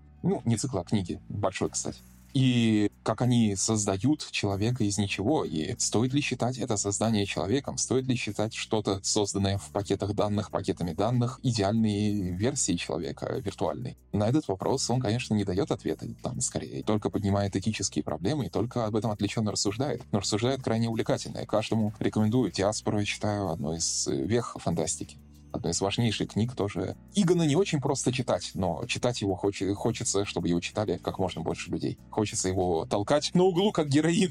Ну, это, безусловно, заслуживающий внимания пример философской фантастики, безусловно. Конечно, оторван от реальности довольно сильно, но это в самом по себе интересно. И за это мы его как раз да, любим. Да, да, да, да его оторванность от э, реальности. Прекрасный автор, совершенно согласен со всеми комплиментарными словами в его адрес. Прозвучал вопрос, э, можем ли мы считать э, человеком вот это рожденное виртуальной реальности существо. Так это же вообще большой вопрос 21 может быть, 22 века. А что есть человек, друзья? То есть, смотрите, мы оказываемся в таких исторических условиях развития науки, техники, там, появления вот этих искусственного интеллекта, слабый искусственный интеллект, сильный искусственный интеллект и так далее, что в пору действительно задать вопрос, ну, это есть большая потребность в этом, а что есть человек? Вот, например, кибергенизированный организм. До какой степени его считать человеком? Как много там процентов должно поменяться, чтобы понять, это еще человек, это уже не человек? Это очень большие вопросы, а ответить на них крайне важно. Ну, на самом деле, ответить на эти вопросы невозможно, наверное, потому что если мы посмотрим в прошлое, а я все-таки как историк по образованию склонен смотреть в прошлое, когда возникают такие вот вопросы, такие темы, мы увидим, что ответа на э, вопрос, что такое человек, вообще нету в истории. Нету в истории. Ну да, двуногая прямоходящая с прямыми ногтями, лишенная перьев. А разучились черепа измерять? А, ну так можно, да, было, можно было. Там было, если законодательно утвердить, то количество э, процентов киберганизированного. Вряд ли большую часть наших слушателей устроит в качестве ответа измерения черепов. Вряд ли он нас всех троих устроит. Кто знает, кто знает. Нет, нет, нет, нет, даже на уровне законодательства какие-то решения должны появиться. И мы видим, что уже есть э, предпосылки к тому, чтобы это в законе появилось. Вот беспилотный автомобиль, происходит авария, сбит человек. Кто несет ответственность? Производитель, разработчик программного обеспечения, продавец, непонятно, как это. Ну, это возникло еще не с беспилотных автомобилей. Это первый, первый раз эта проблема возникла, я так полагаю, с автоматизированными дронами, потому что они ошибались при вычислении целей, и первые суды были связаны уже с ними. Автомобили уже стали последствием этого дела. Да, поэтому, собственно, и идет вопрос о том, да, где, где субъектность находится? Кто у нас несет за это ответственность? Есть на это радикальный ответ, что все, что произведено человеком, это в том числе в какой-то мере человек. Я вам расскажу, я могу на одном примере сказать. Есть интересная трактовка фильма «Космическая Одиссея-2001». Я уверен, вы все знаете, любите этот фильм. Я уверен, очень многие наши слушатели этот фильм знают и любят. Это моя любимая трактовка этого фильма. В этом фильме, как известно, люди летят на контакт с цивилизацией, и компьютер Hell, ой, спойлер, спойлер, сходит с ума и начинает за ними охотиться. Так вот, есть трактовка в том, что Hell вовсе не сходит с ума. Он спокоен, расчетлив, холоден, и он прекрасно понимает, что происходит. Он делает все в точности своей программы, он знает, кому они летят и кому они наносят визит. Он считает себя просто лучшим кандидатом на роль посла. Он считает себя лучшим образцом того, что когда-либо произвел человек. Он считает себя лучшей версией человека. Он претендует на место человека перед высшим существом и перед э, визитом к э, сингулярности. И он э, пытается сыграть э, с этими людьми в эту смертельную игру, именно руководствуясь этими своими вполне логичными соображениями. Немножко конспирологическая версия, конечно. Ну, забавно. Ничего себе, немножко. Очень конспирологическая, но и не знаю, там осознал он себя лучшей версией человека и более достойного такого кандидата или нет, но мне кажется, что мы совершенно не можем здесь говорить о том, что он сошел с ума, потому что мы под умом предполагаем при этом какие-то свои представления о том, как надо себя вести. А он э, решил иначе. Можем ли мы говорить поэтому, что он сошел с ума? Нет, просто его поведение перестало соответствовать нашим ожиданиям. Я использую эту конспирологическую версию как иллюстрацию того подхода, что, возможно, те, кто унаследует нас после, очень много историй, например, я могу вспомнить историю, так и не переведенную на русский, Чарльза Стросса «Фрейяверс», про секс-робота, который блуждает по вымершей Солнечной системе, в которой живут теперь только роботы и ищет свое призвание в месте, где он не может служить для человека. Возможно, те, кто наследует историю после нас, будут в том числе и нами, несмотря на то, что они не будут объединять, их с нами не будет объединять ничего, кроме того, что они продукты наших рук. Возможно, человечество — это что-то гораздо шире, чем генетическая память. Возможно, это и то, что мы производим. Видимо, мы только узнаем это из практики. То есть как-то умозрительно тут можно фантазировать так и сяк. Вопрос, о котором говорил Сергей, что такое человек, я бы перефразировал. Тут надо прежде всего определиться, что такое самосознание. И э, вообще, если обладает этот самый объект или предмет э, самосознанием, то он, безусловно, живое существо. Да? Неважно, пакет данных или это какой-то совершенно биологически измененный тип человека. Тут надо, конечно, понять. А мне кажется, это два параллельных вопроса. То есть мы же не можем считать, что сознание присуще только человеку. Ну, сейчас такое фантастическое размышление, да? Поэтому любой, кто обладает сознанием, является человеком. Да, безусловно. А может быть, созданием каким-то там обладают э, деревья. Сейчас вообще вот это вот как бы такая... Дендрофилия? Ну, в... А, да, в изложении для старшеклассников, да. Но это уже не совсем трансгуманизм. Это уже мы ищем новые виды и смотрим, что они могут соображать и что они могут... Э, да, это как раз такая постчеловеческая логика. Вообще я очень рад, что вспомнили Строса, потому что когда вот э, Роман говорил о прекрасной эпохе доткомов, 90-е, там, рассвет, на мой взгляд, роман, который прекрасно этому соответствует и описывает как раз очень здорово, масштабно, панорамно, с исторической перспективой вот эту линию развития. Ачелеранда. Трансгуманистическую. Да, это да, Ачелеранда, да. конечно. Безусловно, да. Причем там прямо первые главы, ну, прямо видно, что это написано до кризиса доткомов, такие все жизнерадостные при хорошем венчурном финансировании. Этот роман мне тут плохим словом по ним упоминают, потому что я его упоминаю, кажется, на каждом третьем подкасте. Один из, одна из любимых книг, да. Ну, он очень показательный, его сложно не упоминать. Это как да, нейроманта да, да. не упоминать. Или там, э, допустим, э, схизматрицу и шейперов и механистов э, Брюса Стерлинга. Да, согласен, это прям такая библия трансгуманизма, мне кажется, в каком-то смысле. Вот вам еще одна моя конспирологическая теория. Лично для меня, ну, не теория даже, а не конспирологическая, а скорее вольная. Первая трилогия «Основание» Айзека Азимова, затем «Схизматрица», а затем «Ачельранда» — это для меня неофициальная трилогия. Трилогия историчности, трилогия прогресса, трилогия чего-то, что рвется в будущее разными путями и которая символизирует три разных эпохи. Прекрасная конспирологическая гипотеза. Я бы добавил в начало этой конспирологической теории еще и Жюль Верн Да, да. Но они все рассматривают цивилизацию и делают ее своим героем, и они все показывают ее... Таинственный остров? Таинственный остров, да, мне вот, тоже вот, пришло. Вот, давайте, давайте, отлично, отлично. Вот у нас. Новые теории рождаются просто, ну, как это, на коленке.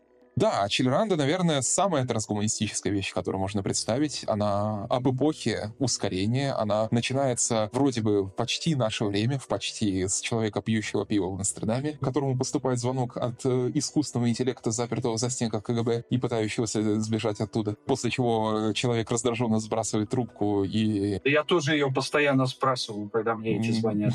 Да, да, да. Из-за стенок КГБ. Да. Они звонят отовсюду. Главное, чтобы деньги им перевели. Но затем эту историю как будто бы где-то ближе к середине, ее как будто бы в нее делается инъекция скоростного Грега Игона, и она начинает полностью соответствует своему названию. Она все быстрее и быстрее и быстрее приближает человечество к будущему, к сингулярности. И она как будто бы как, как ускоряющийся танец, как, знаете, вот этот греческий народный танец, который все быстрее и быстрее к концу. Танц, танцоры, да. Которые придумали в середине 20 века, да, для фильма Грег Зорба, да, прекрасный народный танец. Ну, да. Ансамбль Моисеева его зарекомендовал в качестве народного. Ничего не знаю. А затем они обессиленно, эти танцоры, падают вниз, в черную бездну, которая оказалась на месте Земли, потому что Земля уже стала сингулярностью, перерабатывающей саму себя. И э, все пришло, скатилось к чертям собачьим. Эта книга одновременно вдохновенная и одновременно немного тревожная. Она предупреждает о некоторых вещах, о некоторых очевидных, о том, что любое решение проблемы несет за собой новые проблемы, а за ними должны последовать еще решения. Она о том, что путь э, к возвышению будет постоянно тернистый, и он будет постоянно встречать очень жесткие, тяжелые препятствия, и даже идеальные инопланетяне, переселившиеся в идеальный виртуальный мир, при знакомстве с ними окажется, что внутри они ведут тяжелую и непрерывную жесткую капиталистическую борьбу за место в мегабайтах. И в этой борьбе э, есть победители и проигравшие. Да-да-да, дичайшие финансовые инструменты. Насколько бы мы идеальный мир не построили, мы все равно будем встречать проблемы. Это будут новые проблемы, может быть. Это будут проблемы, как это, совершенного идеального человечества, но это все еще будет что-то, на что мы можем жаловаться, и что-то, что мы будем преодолевать. И, может быть, и в этом смысл человечества. Поэтому эта книга одна из моих любимых лично. В том, чтобы постоянно что-то преодолевать, и трансгуманизм — это это не стремление к идеалу и к утопии, а поиск постоянно новых ответов и получение наслаждения от решения новых вопросов это возвышение, и в котором остановка просто невозможна. Любой, кто останавливается, просто тормозит всех остальных. Тут у нас получается очень печальная, на самом деле, штука. Вся литература, которую мы можем назвать трансгуманистской или трансгуманистической или постчеловеческой, мы видим, что эта литература не та, которая рисует мир, в котором хочется жить. Я вот недавно беседовал с писателем Андреем Михайловичем Столяровым, который много лет жизни посвятил исследованию разных стратегий развития человечества, писанных в литературе, не только в литературе. И он говорит, что вот я не вижу ни одного общества в фантастике современной, а он, как ни странно, читает и читал, насколько я понимаю, того же Строса, и Глину э, Грегобира, и много чего еще. И э, он говорит, не вижу ни одного привлекательного... Дэвида Брина. Дэвида, Дэвида Брина. Да, да, да. Дэвида Брина. Простите за нотку Кима Стэнли Робинсона.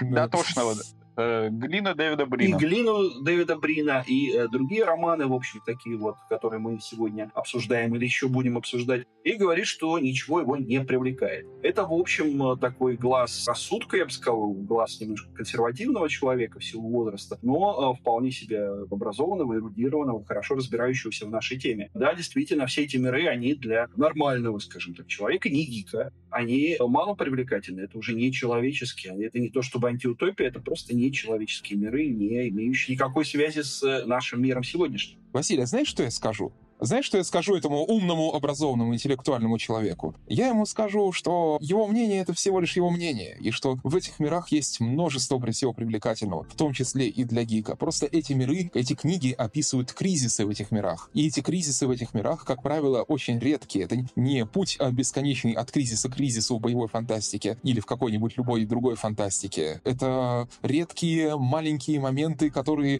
То есть это нагнетающиеся точки бифуркации, после которых которых будет все в теории нормально, и до которых было все в теории нормально. Кризисы в мире культуры случаются там раз в тысячу лет. Именно поэтому книги так разбросаны. Кризис в Золотом веке Райта, он вообще случается только один раз. И он из-за того просто, что все тупо заскучали в этом идеальном трансгуманистском человечестве. Хотелось бы мне жить в мире Золотого века? Конечно бы хотелось. Хотелось бы мне жить, например, мне лично, может быть, не настолько образованным, как ваш собеседник, уважаемый писатель, в мире культуры. Естественно, хотелось бы. Возможно, хотелось бы очень огромную количество количество наших читателей. Я не вижу в них серьезных угроз, по крайней мере, угроз серьезнее, чем есть в нашем реальном мире. Я вижу в них утопические черты, безусловно, нереалистичные, но то, что в них не хотелось бы жить, но это немного нездоровый алармизм для меня уже. Так что прости мою священную ярость, прости мой этот, как его, резкий ответ, но мне кажется, важно показать слушателям хотя бы, что есть две точки зрения на эти миры. Ну, я-то с тобой согласен скорее.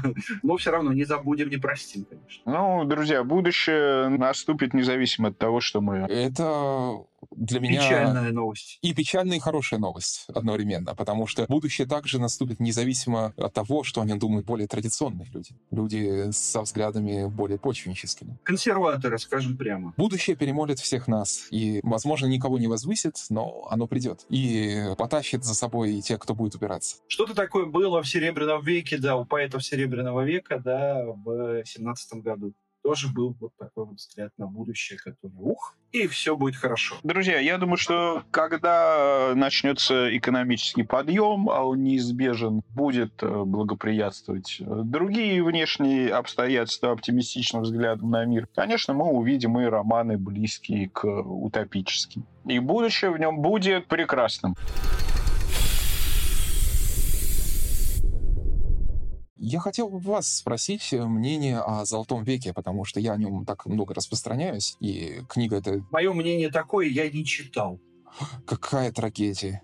Не, я дочитал до летающего пингвина. Вот, ну, надо перечитать, конечно, но пока на летающем пингвине остановился. Я скажу слушателям, потому что грех не прогнувать, эта книга тоже о постчеловечестве, о постчеловечестве, разделившемся на очень много подчастей. Это все люди. Каждый из них пошел своей дорогой. Там есть несколько школ. Эти школы независимы друг от друга. Одни слились с компьютерами частично, другие э, встали за свободу. Это такие, это такие эстетики. Одни предпочли остаться в традиционной эстетике, несмотря на то, что существует виртуальное пространство и постоянно себя резервно копируют. Другие э, существуют в каком-то сюрреализме, как облака цветов и образов. Третьи полностью себя распределили по огромным пространствам и не считают себя чем-то цельным, а считают себя распределенной системой. И таких школ несколько, они зарождались постепенно. Этот мир переживал множество катаклизмов. Выжил он в целом более-менее случайно. И это, наверное, одна из главнейших, я ее считаю важнейшей трансгуманистской книгой, честно говоря, для себя. Даже несмотря на то, что Ачеланда мне нравится больше. Официально была переведена только одна книга, но есть приличный и очень хороший даже перевод любительский двух э, частей ее, ее э, трилогии до конца, его можно найти в сети.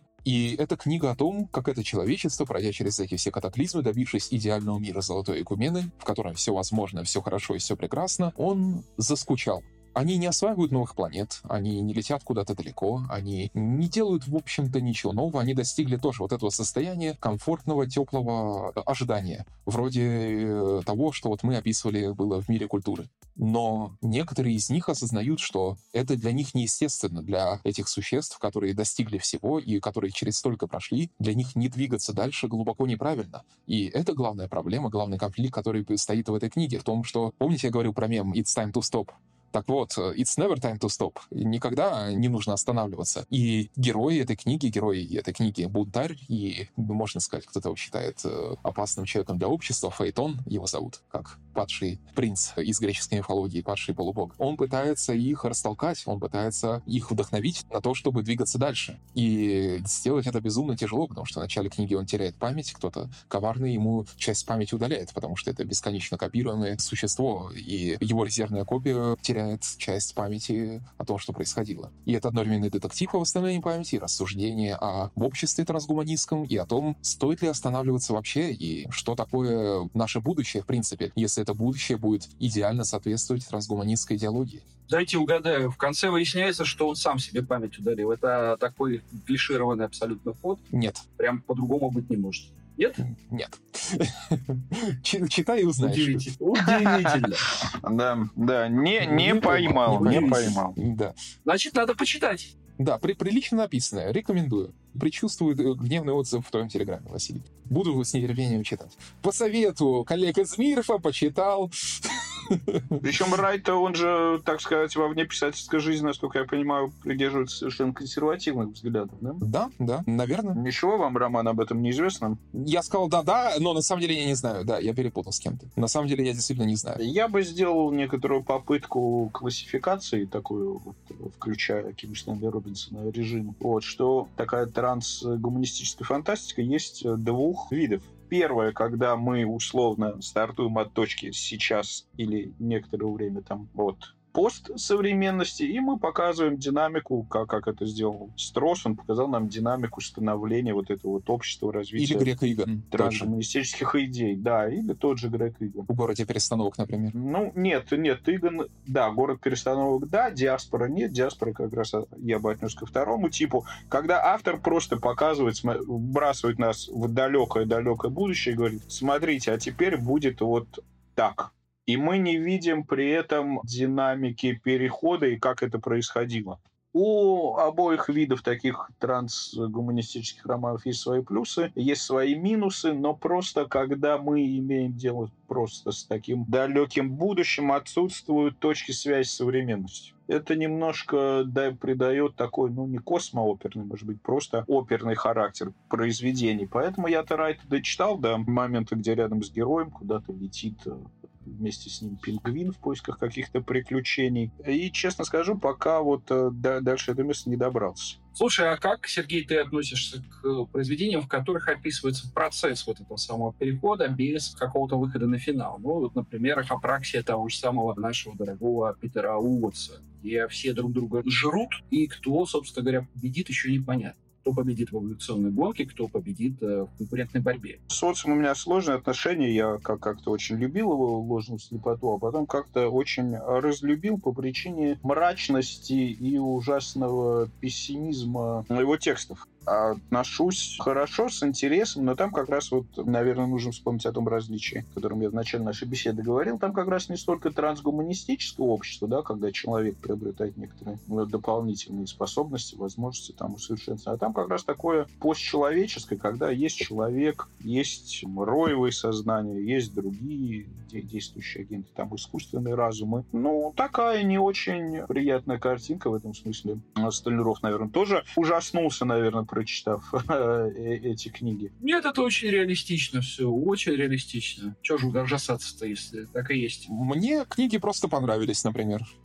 Я просто их принял, я... При том, что я технооптимист жуткий, они просто были забавные, да. Не черное зеркало. Да, почитать, конечно. Почитать интересно, конечно, интересно. А с другой стороны, я вот сейчас подумал, да, ведь, э, ну, Уотс — это воплощение такого сциентизма, как раз технократичного подхода, очень ярко. Но, возможно, и другие подходы. Давайте вспомним, например, Люцисиня, да, абсолютно как бы из э, другой культуры, фантаста, совершенно другой системой ценностей, и мы увидим, что он там об идеях трансгуманизма, этого постчеловечества, например, в рассказе «Переселенцы во времени». Он относится очень скептически, то есть он демонстрирует как раз вот это вот э, общество будущего, общество такое постчеловечество, люди, распределенные там сознания. И вот эти переселенцы во времени, ну, как, как они переселяются во времени? С помощью технологии гибернации, не сочтите за спойлер такой. А они выходят, смотрят на окружающих вот эту вот постсовременную действительность, говорят, не, не, нам что-то не нравится здесь. Отправляются дальше на тысячелетия вперед, смотрят, не, ну это что-то совсем уже постчеловеческое, нам здесь тоже не нравится. И потом они путешествуют, забираются в будущее так далеко, что не осталось и следов от какой-то этой постчеловеческой трансгуманистической цивилизации. Не факт, что она погибла, может быть, совсем в такую форму нематериального существования перешла. И вот переселенцы смотрят, говорят, да, а вот теперь хорошо, достаем лопаты, начинаем копать, и будут, как завещали нам наши предки, возделывать землю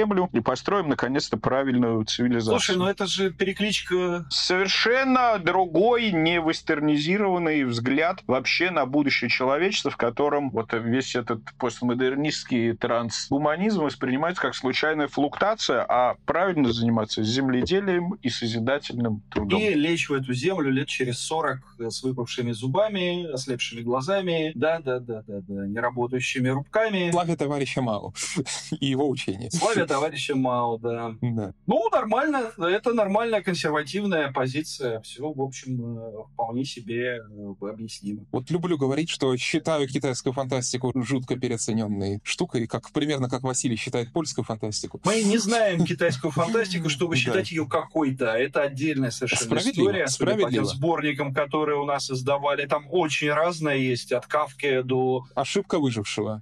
Да. Справедливо. Ну, сборнички, на мой взгляд, такие да, показательные. Да. Какое-то впечатление можно составить. Ну, там, я говорю, там э, начинаю от китайского кавки и заканчиваю китайским э, казанцем. Ну, то есть люцисинем. Ну, эксперты говорят, что там есть и китайская новая волна, и люцисин, подобно Хайнлайну, уже спорит и не понимает, что это такое. Ну, или понимает и считает, что этого быть не должно. То есть, ну, такой типичный путь эволюции жанра, который у нас э, похоже. В общем, надо с синологами говорить, да, с синологами которые читают в оригинале в количестве. Нет, ну, для полноты понимания, безусловно, а для такого составления представления, мне кажется, вот эти сборники, которые выходили, вполне себе показательны. И, кстати, должно быть, наверное, показательным то, что, собственно, Лю Цысинь такой, то ли Хайнлайн, то ли Александр Казанцев, да, стал супер популярным э, в Соединенных Штатах Америки и, в общем, довольно популярным у нас автором, то есть в странах, у которых история технологического развития, история размышлений о постчеловеческом человечестве, о трансгуманизме гораздо длиннее, чем в Китае. Да, ну потому что это...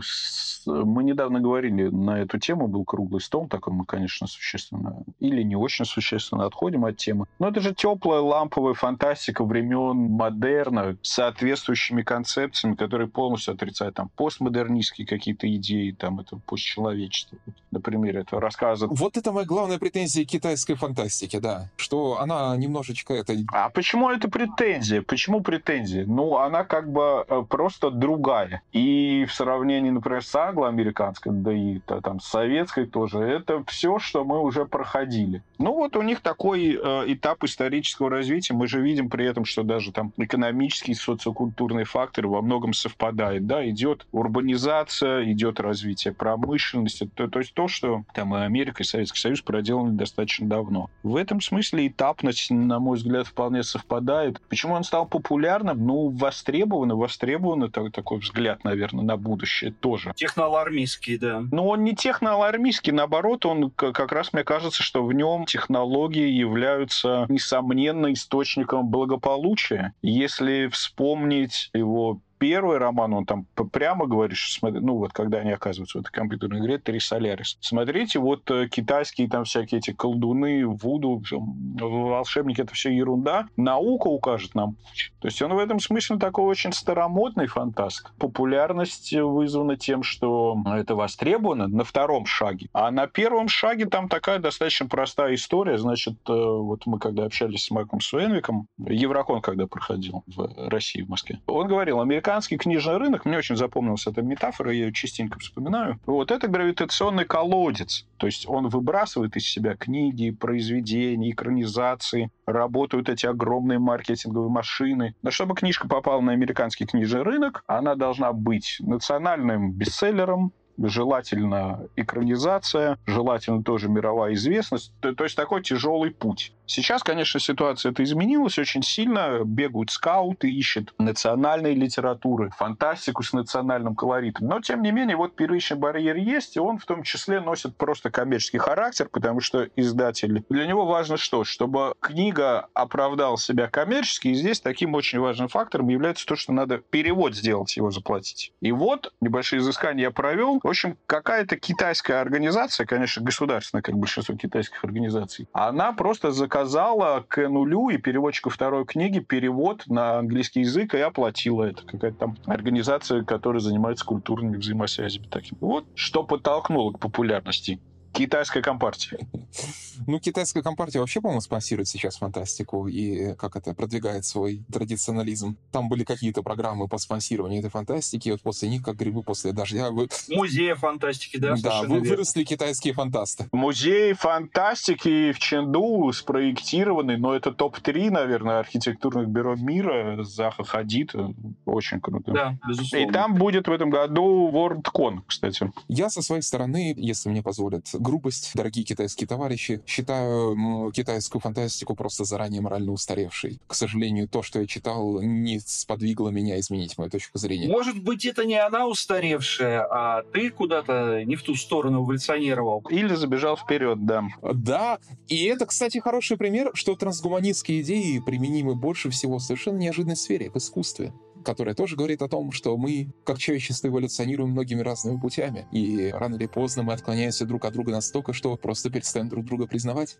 В искусстве это как раз э, самая простая аналогия. А потом явится какой-нибудь инопланетный разум без самосознания и нас всех сожрет. Это, да, это как раз Петру Да, да, да. И звать его будут Виктор Пелевин.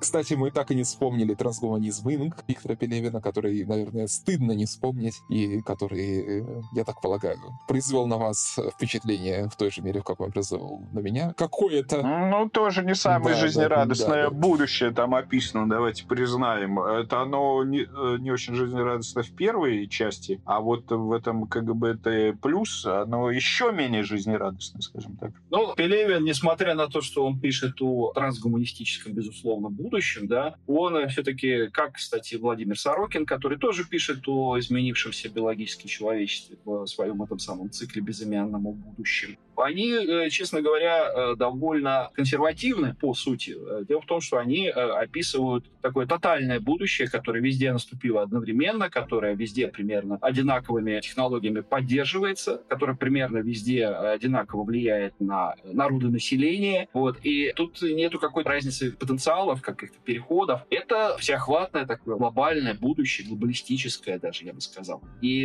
безусловно, такое будущее, ну, мне не кажется привлекательным. Не по потому, что там происходят страшные вещи, не потому, что там э, происходит страшное насилие над личностью, а потому, что оно именно глобально. Конечно, насилие где-то должно происходить, где-то будет происходить, но не везде. У меня есть такая гипотеза, что оно глобально, потому что написано авторами стран э, периферии или полуферии, полупериферии. А когда ты Уильям Гибсон и смотришь из ядра всей этой мир-системы, ты видишь вот эти градации изменений. Поэтому он и произнес свою легендарную фразу, что будущее уже здесь, просто оно неравномерно распределено, да, потому что из периферии системы ты не, эти градации, изменения градиента не видишь. А из ядра это как раз видно очень хорошо. Поэтому будущее, моя гипотеза, поэтому будущее у Пелевина и у Сорокина, оно так тотально, а вот Гибсон видит, что оно такое может быть разное. Я бы на самом деле тут еще вспомнил Йена Макдональда с его вот этими самыми романами о постчеловеческом будущем, который наступает э, в разных регионах самая замечательная река богов, да. С его, ну, с рассказами, Да, которые да, к да, да, да. относятся к тому же циклу. Его э, история о Турции, Бразилия, Бразилия, да. Ну, Бразилия, на самом деле, там не очень от э, постчеловечества. она скорее о параллельных реальностях и о квантовой запутанности. Да-да-да. Это, кстати, был спойлер сейчас. Так называемая этнографическая трилогия. Да, ши- шикарные произведения, что, что и говорить. И все жду, когда я Макдональд напишет что-нибудь о России, наконец. Все хочется и хочется. Так он же написал в лунной трилогии. У него там есть один из кланов лунных, который как, как раз происходит из России, да. Ну, Воронцовый, ну да, но это мелко, это немного. Это, это приятно было, конечно. Этот, э, как его, крейсер Борис и Глеб. Пока он написал повесть, которую на русском языке, скорее всего, не издадут. Ну, напишет что-нибудь еще, да, да, интересно. Но про Россию вряд ли. Ну, смотря сколько проживет, конечно. Я, кстати, очень рад, что мы сегодня вспомнили глину Дэвида Брина, Дэвида или Грега Бира. Фу, Брин. Вот вы меня запутали, я знал раньше. Дэвида Брина, да, да, да. Я-то сам это прекрасно знал, да. Я очень рад, что вы ее упомянули, потому что я перед подкастом ее вспоминал и думал, вот я такой классный, я вспомню эту книгу, которую никто не помнит. И когда она прозвучала, такой, упс. Но одновременно очень рад. Потому что для меня это как, знаете, как видоизменный углерод до углерода. А о том, как человек меняет тела, и о том, как человек существует одновременно в нескольких разных телах. И он как раз вот о том, как мы перемещаем сознание, а потом сливаем эти сознания снова в одно и то же. Это же тоже частая тема в фантастике встречаемая. Решение вот этой вот проблемы, э, как его, закачивание себя в какое-то этот Облако, да. в облако, да. То, что, окей, два тела будут жить разными жизнями, а потом эти два, две вос- воспоминания объединяться. Это, кстати, и в «Золотом веке» тоже есть. Это эдакое решение разделенного сознания и путешествия между телами. Тоже, конечно, работающее за счет э, технологических МакГаффинов. М, Да, Э, да. в видоизмененном да. углероде это инопланетные МакГаффины, которые помогают нам перемещаться. Ну, если говорить о Ричарде Моргане, то я, безусловно, считаю его лучшим романом «Черного человека». Может быть, потому что там как раз идет конкуренция между разными постчеловеческими видами, между разными обществами, типами общества будущего на территории Соединенных Штатов Америки. Как раз одно более консервативное, другое более либеральное. А Америка распалась на две части. Одна республиканская, другая демократическая, грубо говоря. И там ну, вот как раз постчеловеки составляют такое меньшинство, где-то их преследуют, да, где-то их, э, наоборот, э, приветствуют, но не очень сильно приветствуют. Но созданы они в основном для того, чтобы осваивать Марс в нечеловеческих, э, чудовищных, конечно, совершенно условиях вот этой самой марсианской пустыни. Ну, возвращаясь к самому сердцу нашей темы, я бы сказал, что, конечно, основная такая рационалистическая, наверное, предпосылка для развития трансгуманизма это именно освоение новых пространств, космических или океанических.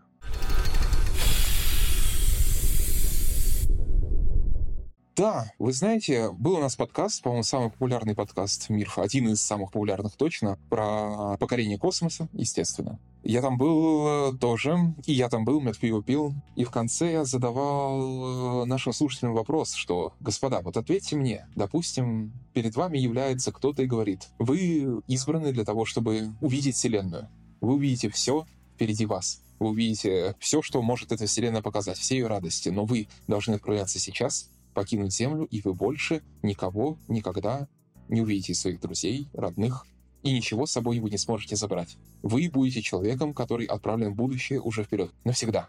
Согласитесь ли вы на это? И я более чем уверен, что большинство, и, по крайней мере, те редкие реакции, которые были, говорили об этом, что большинство, к сожалению, не согласятся. И смысл этого вопроса в том, что такие люди должны возникать, и такие люди должны возникать уже сейчас, как, например, у того же Питера Уотса в «Революции в картинках». «Революция в картинках» называется, кажется, да? Книга. М, Стоп-кадрах. В стоп-кадрах, стоп-кадрах, простите, да, в стоп-кадрах, где человечество отправляет огромный корабль строить межзвездные врата, на которые будет тысячи лет плыть в пространстве, и туда сажает специально выращенных для этого людей. И то, что очень немногие согласятся измениться сами, очень многие сделают этот выбор. Мы очень приятно говорить о Гаттаке, о генетических изменениях и о том, что они неизбежное добро, и те, кто останутся за бортом, неизбежно проиграют. Но генетические изменения, любые изменения человека и путь к трансгуманизму — это будет путь, и очень многие это подчеркивают, очень немногих людей, которые мы сами изберем из себя лю- люденов, возможно, и отправим их вперед, потому что очень многие просто на это не согласятся. фигня. На самом деле, конечно, да, какие-то опыты, эксперименты и первые шаги будут делать, ну, фантастики делают какие-то. Люди с э, особым внутренним складом. Все, схизматрица, если помните, там тоже завершается тем, что переход совершает вот этот трансгуманистический переход, постчеловеческий, да, совсем уже постчеловеческий, совершает один персонаж, спойлер, это главный герой э, схизматрицы. Но понятно, что постепенно подтянутся все. Но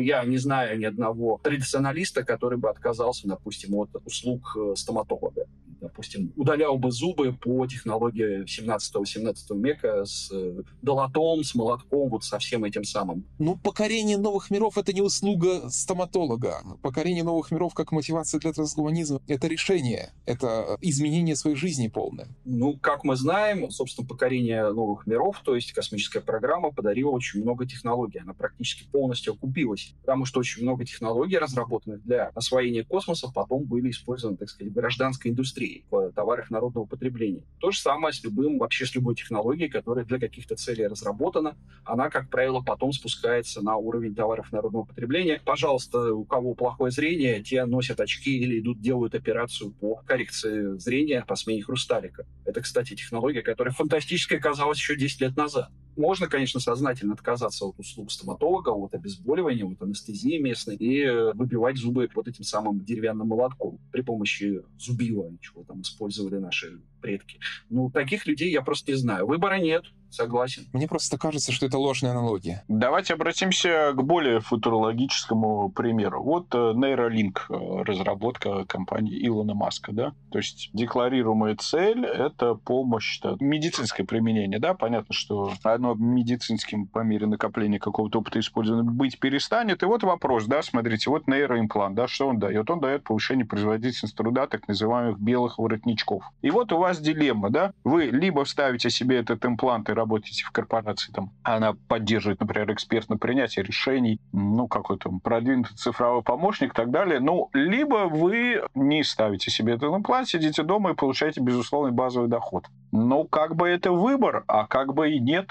Ну почему? Я, например, сижу дома и получаю безусловный базовый доход. Мне очень нравится. Да, да. Ну, окей, да. А, ну, ну, вы, вы, вы очерчиваете такие ситуации, которые, во-первых, не всегда очерчивает фантастика, во-вторых, они не всегда даже и в реальности правильные, потому что всегда есть альтернативы технологиям. И э, мне кажется, об этом во многом говорит трансгуманизм, о том, что рано или поздно мы будем расслаиваться на вот, как вот вы говорили, что китайская фантастика, она не хуже, она просто другая. А я уже выстаю, стою тут как раз над счет того, что выбора нет, нужно брать американский имплант. О том, что рано или поздно будут альтернативные пути, и люди начнут расходиться на них, вот как в лабиринте огромном э, в парке. И в какой-то момент они перестанут видеть друг друга, потому что будут пользоваться разными технологиями и разными видами. Да, возможно, мы как шейперы и механисты в конце скид-матрицы снова сольемся. Это очень прекрасная идеалистическая точка зрения, но она предполагает, что у нас в наличии две, три, может быть, пять планет Земля. Мы существуем в едином пространстве, если не брать какие-то виртуальные визуальное его расширение. И течение истории, оно все-таки является общим для всех мы можем видеть какие-то там в истории примеры замедления научно-технического прогресса, да, это, это там может быть какая-то и индийская цивилизация, например, этой, собственно, тематике посвящен прекрасный роман «Железный бог э, света», ну, в том числе этой тематики. Но точно так же мы видим, что все-таки движение историка, как бы его, во-первых, научно-технический прогресс становится очень сложно, во-вторых, история все-таки общая. То есть если какое-то замедление такого научно-технического прогресса произойдет, произойдет, скорее всего, оно будет носить глобальный характер и распространяться на все страны и государства. Но это очень маловероятно. Я думаю, что все как, как бы из этой гонки там как-то соскочить э, не получится. Пока идет какая-то как раз э, конкуренция, пока она не закончилась победой какой-то технологии, там, э,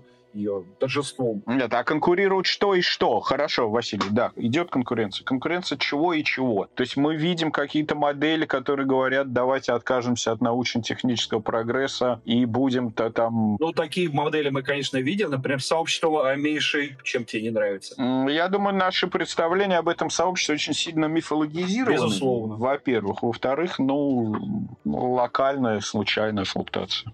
Да, согласен с тобой. Трансгуманистская фантастика очень часто обращается к этим вот, к тому, что остались где-то какие-то традиционные сообщества, она их изучает, она на них глядит. Но это неизбежно, но это все носит маргинальный характер. Маргинальный характер, обочина истории. Можно устроить там пикник и какое-то время повеселиться. Ну вот, например, во второй книге цикла Чедранды, недавно вышедшей, многократно обсужденной уже всеми людьми на планете Земля, такое ощущение, по крайней мере, всеми, кто читает фантастику, в оранжерее Чарльза Стросса того же, э, вот эти вот выходцы специфические, окей, выходцы из вот этого общества после трансгуманистского перехода помещаются в зону эксперимента, где сталкиваются с реалиями общества, ну, 20 века и 20-21 века. Но оно даже не столько общество 20 века, сколько вымышленное общество 20 века, такое абстрактное немножко, да.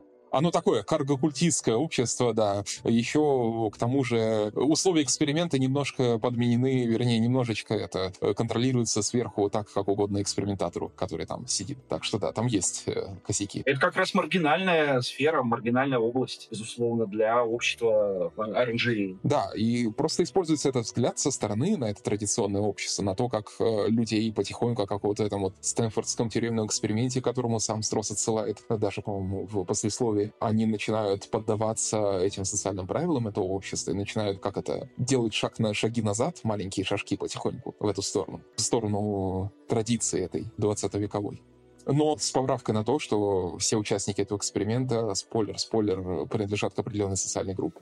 Так что фантастика часто касается трансгуманистской, в том числе идей традиционного общества в разной мере, иногда в качестве деталей и не небольших. Там в том же городе в диаспоре Грега Игона есть люди, которые отказались переходить в эту диаспору, вернее, в виртуальный мир. И с ними как-то пытаются решить проблемы. Ну, смотрите, вот что хочу сказать, э, уже не на основе, наверное, фантастики, а на основе своих наблюдений, так сказать, за реальной жизнью, э, общения с представителями разных там, сообществ. Я могу сказать, что, например, если говорить о конкуренции, да, есть люди, которые принципиально, согласно своей идеологии, не пользуются э, транспортом с бензиновым двигателем они ездят только на общественном транспорте с электрическим двигателем или электромобилями пользуются. Есть люди, которые принципиально отказываются от полетов на самолетах. И, кстати, Ким Стэнли Робинсон, неоднократно здесь упомянут, и он один из этих самых персонажей, не летающих на самолетах. То есть идет конкуренция за аудиторию да, среди, между разными технологиями просто перемещения в пространстве. Хотя, казалось бы, да, тех, кто вообще отказался пользоваться любой современной технологией перемещения в пространстве, там и мобили, и автомобилями, и электромобилями, и самолетами, и поездами, этих людей очень мало. Это вот, собственно, Амиши, наверное, еще несколько подобных групп, да, религиозных в основном. Тем не менее, мы видим, что конкуренция между этими технологиями, она у нас прямо на глазах разворачивается, и еще неизвестно, чем э, закончится, кто победит, это очень интересно. Ну как, победит более развитая технология. В чем ее развитость? Которая развита? более дешевая, или более экологичная, или более, не знаю, скоростная, да. Какая победит? Неизвестно. Более развитая, это очень удобно сказать. Это очень легко сказать, но мы же не знаем, какая из них более развитая сейчас. А потом это будет таким, таким. Ну, да, э, когда какая-то победит, мы ее автоматически признаем более развитой. Я как раз за то, что очень многое тут зависит, в том числе от нас. Мы, вот, мы очень много сегодня говорили о том, что если технология к нам приходит, какая-то прорывная, пробивная, то ее уже не остановить. Но технологий приходит много, и они приходят очень разные. Люди делают очень разные выборы. И очень часто эти выборы не совсем рациональны, например, или руководствуются, например, этикой, не холодным расчетом четким, корпоративным, а политикой, которая может приобретать совершенно неожиданные обороты. Если бы она была холодной, рациональной, ох, в каком бы обществе мы жили. Очень многое зависит, и мне хотелось бы это даже как послание нашим слушателям дать, от нас самих и о том, какие решения мы принимаем. Нет никакого фатализма, ничего не предопределено, как известно. Трансгуманизм воюет против религии и предопределенности в том числе. Если говорить о технологиях, то у Лаферти, например, фантаст очень классный, очень замечательный, но, к сожалению, у нас мало известный и не, недо недооцененный, безусловно. У него есть рассказ, кажется, называется, сейчас точно не скажу, «Большая кольцевая». Это альтернативная история о том, как э, как раз э, в начале 20 века произошла некая случайность, буквально случайное событие, флуктуация, как э, Сергей говорит. И вместо того, чтобы развивать технологии, основанные на использовании бензиновых двигателей, стали развивать железнодорожные технологии. И уже вот где-то в 50-е, 60-е годы 20 века, собственно, когда это, или 70-е, когда этот рассказ написан, вся Америка значит, перекрыта этими самыми железнодорожными путями. Люди передвигаются в основном в вагончиках, э, на поездах, а людей, которые, отщепенцев, вот этих маргиналов, которые гоняют на машинах с бензиновым двигателем, да, с двигателем внутреннего сгорания, их э, ловят и предают суду Линча прямо на глазах у рукоплещущей публики пожалуйста, вот э, эта самая конкуренция технологий. Какая технология более развитая, мы не знаем, мы сказать не можем. В нашей реальности, как мы знаем, ну, полностью задавить э, вот эти самые двигатели внутреннего сгорания в 20-30-е годы не удалось, к сожалению, или к счастью. В том числе мы не знаем, что будут считать развитостью тогда, когда победит эта самая развитая технология. Потому что параметр развитости может меняться. Согласен, согласен, да, хорошее замечание. Хор- хорошее замечание, нужно над ним подумать. Слушайте, господа, мы, наверное, уже близимся к более-менее финальной части нашего подкаста. Могу я вас попросить на прощание порекомендовать одну книгу, не обязательно целиком трансгуманистическую, но с трансгуманистическими мотивами, из тех, что еще здесь не звучало. Может быть, протестируя так вашу эрудицию, может быть, просто попросив поделиться чем-то вот таким скрытым и интересным. Скажите, вот какая книга и почему именно к этой теме? Если мы говорим о тех э, романах, которые мы еще не упоминали, я бы назвал книгу Вернера Винджа «Конец радуг», э, где, в общем, описывается будущее, довольно близкое к нам, будущее, в котором все основано на геймификации труда и на дополнительной реальности, дополненной реальности. Ну и немножко на виртуальной. Но какое отношение она имеет, помимо того, что это прекрасная и очень точная футурологическая работа Винджа, какое отношение, Василий, простите за такой коварный вопрос, она имеет к трансгуманизму? Она имеет отношение по-моему, прямое. Ты что там, там люди, природа, человек остается без изменений? Как же без изменений? Человек видит, у него совершенно меняется репрезентация внешнего мира. Он видит вместо вот этих самых серых бетонных блоков, которые мы можем увидеть, выглянув в окно, он видит башни, он видит драконов. Он вместо того, чтобы ехать на работу на автобусе, он едет, э, летит на ковре самолете или на спине дракона. Но это преображение внешней природы, преображение внешней природы, а не природы человека. Это преображение восприятия человека человеческого. Это одно из направлений трансгуманизма, не как знаю, я считаю. Не знаю. Я, как пурист, э, не отнес бы этот роман э, к трансгуманистическому. А я согласен с Василием. Не, я не спорю, просто я бы не отнес. Мне нравится сама идея, что наш прогресс и нашего тела, и нашего образа, наш, наши новые образы возникают не только в изменении нашего тела или генетического состава, и не только в, как его, в уживлении себя технологий, но и в нашей психологии. Психологический переход на новые стадии мышления, на новые образы, на новые восприятия, он тоже в какой-то мере трансгуманистский, поэтому мне нравится эта идея. Ну, тогда любая фантастика является трансгуманистической, потому что она в той или иной степени влияет на наше восприятие. Ну, душе, конечно. Я не настаиваю, просто это уточнение. Я порекомендую из того, что я упоминал, э, упоминал, поэтому не совсем подходит критериям, но я все-таки вспомню еще раз о романе «Человек плюс» Фредерика Пола, который, на мой взгляд, логику такую трансгуманистическую передает очень хорошо. И из того, что мы не называли, я вспомню очень классный, как по мне, конечно, и э, совсем небольшой рассказ Альфреда Бестера «Старик». Он тоже такой любопытный, хороший, и поскольку он небольшой, прям смело даже рекомендую всем его почитать. 1958 год. А уже многое о трансгуманизме Альфред Бестер понял. Василий, сейчас э, ваш шанс дать ответный выстрел. Да нет, почему? Замечательные рассказы. Я вообще за то, чтобы каждый мог иметь свое мнение, каждый мог машить крылом, я потом как-нибудь, когда-нибудь... То есть трансгуманист. Кстати, о крыльях. Позвольте назвать еще одно произведение. «Человек-амфибия» Беляева. Кстати, о крыльях. Можно я назову? Человек-амфибия, кстати, мы сегодня упоминали. Мы, кажется, самым первым упоминали из книг. Но да. Но я хочу посоветовать книгу, которая точно не звучала сегодня, в которой есть трансгуманистский мотив, и которая, возможно, мне кажется, это самая малоизвестная из изданных на русском книга Брюса Стерлинга. Это одна из моих любимых книг, в принципе, и она мне иногда даже нравится в некоторые моменты даже больше «Скизматрицы» из-за того, что это первая его книга, в ней есть эдакий юношеский задор. В ней есть поиск себя и поиск себя в огромном количестве образов. Эта книга называется «Океан инволюции». И в этой книге есть главный герой, который живет на пылевой планете, на заполненной пылевыми океанами. И он наркоман, и в поисках идеального наркотика он пускается в путешествие на китобойном судне, на этой, по этим пылевым океанам идущем. И центральная линия этого романа — его уже любовный роман с инопланетянкой, которая сама по себе совершает свой собственный трансгуманистский переход. Она хочет стать человеком. Она чувствует себя чужой в своем собственном обществе. И их история любви, полная боли, полная попытки совершенно иррационального единения и попытки друг друга понять, и попытки объединиться и стать чем-то новым, мне кажется, что-то в ней есть истинно трансгуманистское, по крайней мере, для, лично для меня. И я эту историю рекомендую, потому что она совершенно чудесная, совершенно чудесно написана. Это Стерлинг в его лучшем виде, и она ужасно малоизвестна. На мой взгляд, совершенно несправедливо малоизвестна. Во многом потому, что она была переведена изначально только частично, и у нее отсутствовало семь глав, а потом был любительский перевод остальных семи глав, кажется. В общем, ищем в сети. Да, да, ищите в сети. Если вы хотите маленькую жемчужину, то вот вам она. Трансгуманисты делают так. Да. Ищем в сети. Ищем в сети. Или ищем где угодно.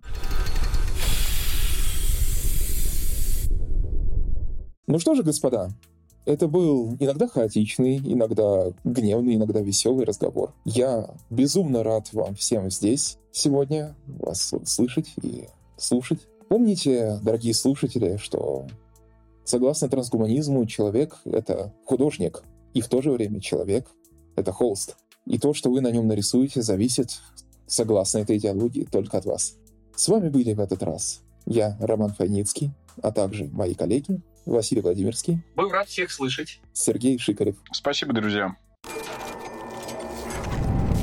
Мир фантастики.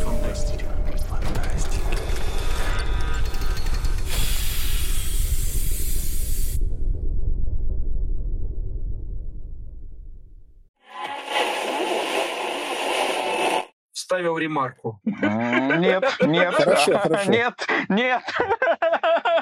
Он уже умер, этот прекрасный писатель. А, Этот момент, наверное, тоже лучше будет вырезать. Э, Василий все, все свои хохмочки, как бы